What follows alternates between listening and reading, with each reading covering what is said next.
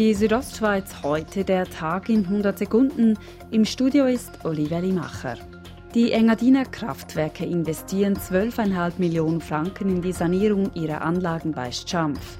Der Gemeindepräsident Riet Rudolf Campell sagte heute anlässlich des Baustarts, für die Gemeinde Stampf ist das dann plötzlich die Nebenstütze, wenn ich so sagen will, nebst dem Tourismus eine sehr wichtige Anlage, wo wir auch davon profitieren können. Die Sanierungsarbeiten dauern voraussichtlich zwei Jahre.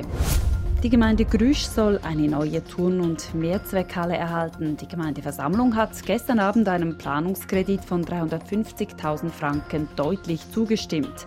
Der Gemeindepräsident Marcel Konzett erklärt, warum Grüsch eine neue Halle braucht. Weil wir einfach auch von den Leuten her, wir haben in den letzten neun Jahren 10% mehr Einwohner, wir haben eine 100-jährige Halle und die ist einfach viel zu klein. Das letzte Wort wird dann erneut das Stimmvolk haben.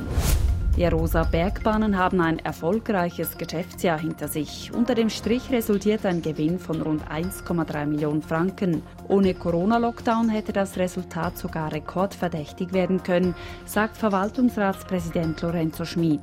Darum glauben wir, hätten wir wirklich ein Rekordjahr eingefahren, wir hätten bis Mitte April offen bauen.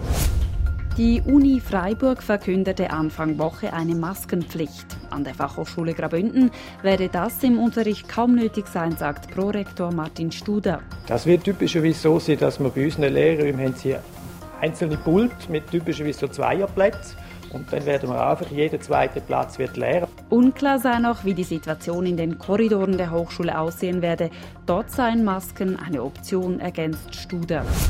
Diese Rostschweiz heute, der Tag in 100 Sekunden, auch als Podcast erhältlich.